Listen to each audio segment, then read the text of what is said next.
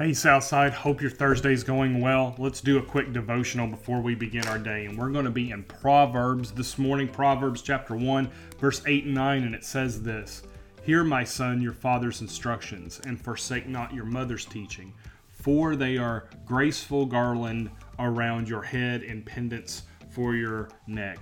Now, here's some really kind of boots on the ground practical advice for for not only kids but but parents as well. The assumption in this passage is that the mom and the dad are living for the Lord and giving the child uh, godly advice.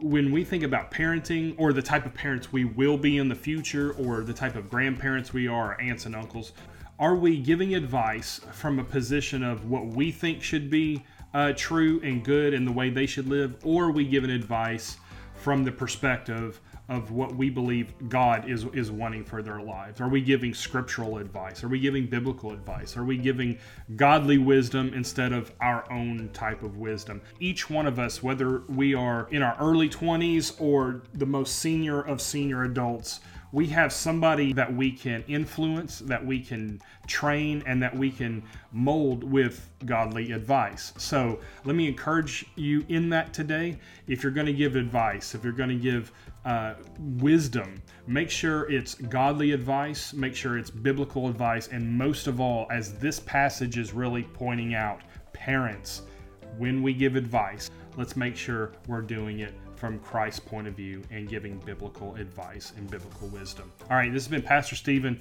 with your morning devotional. Hope you're doing well. We'll see you again next time.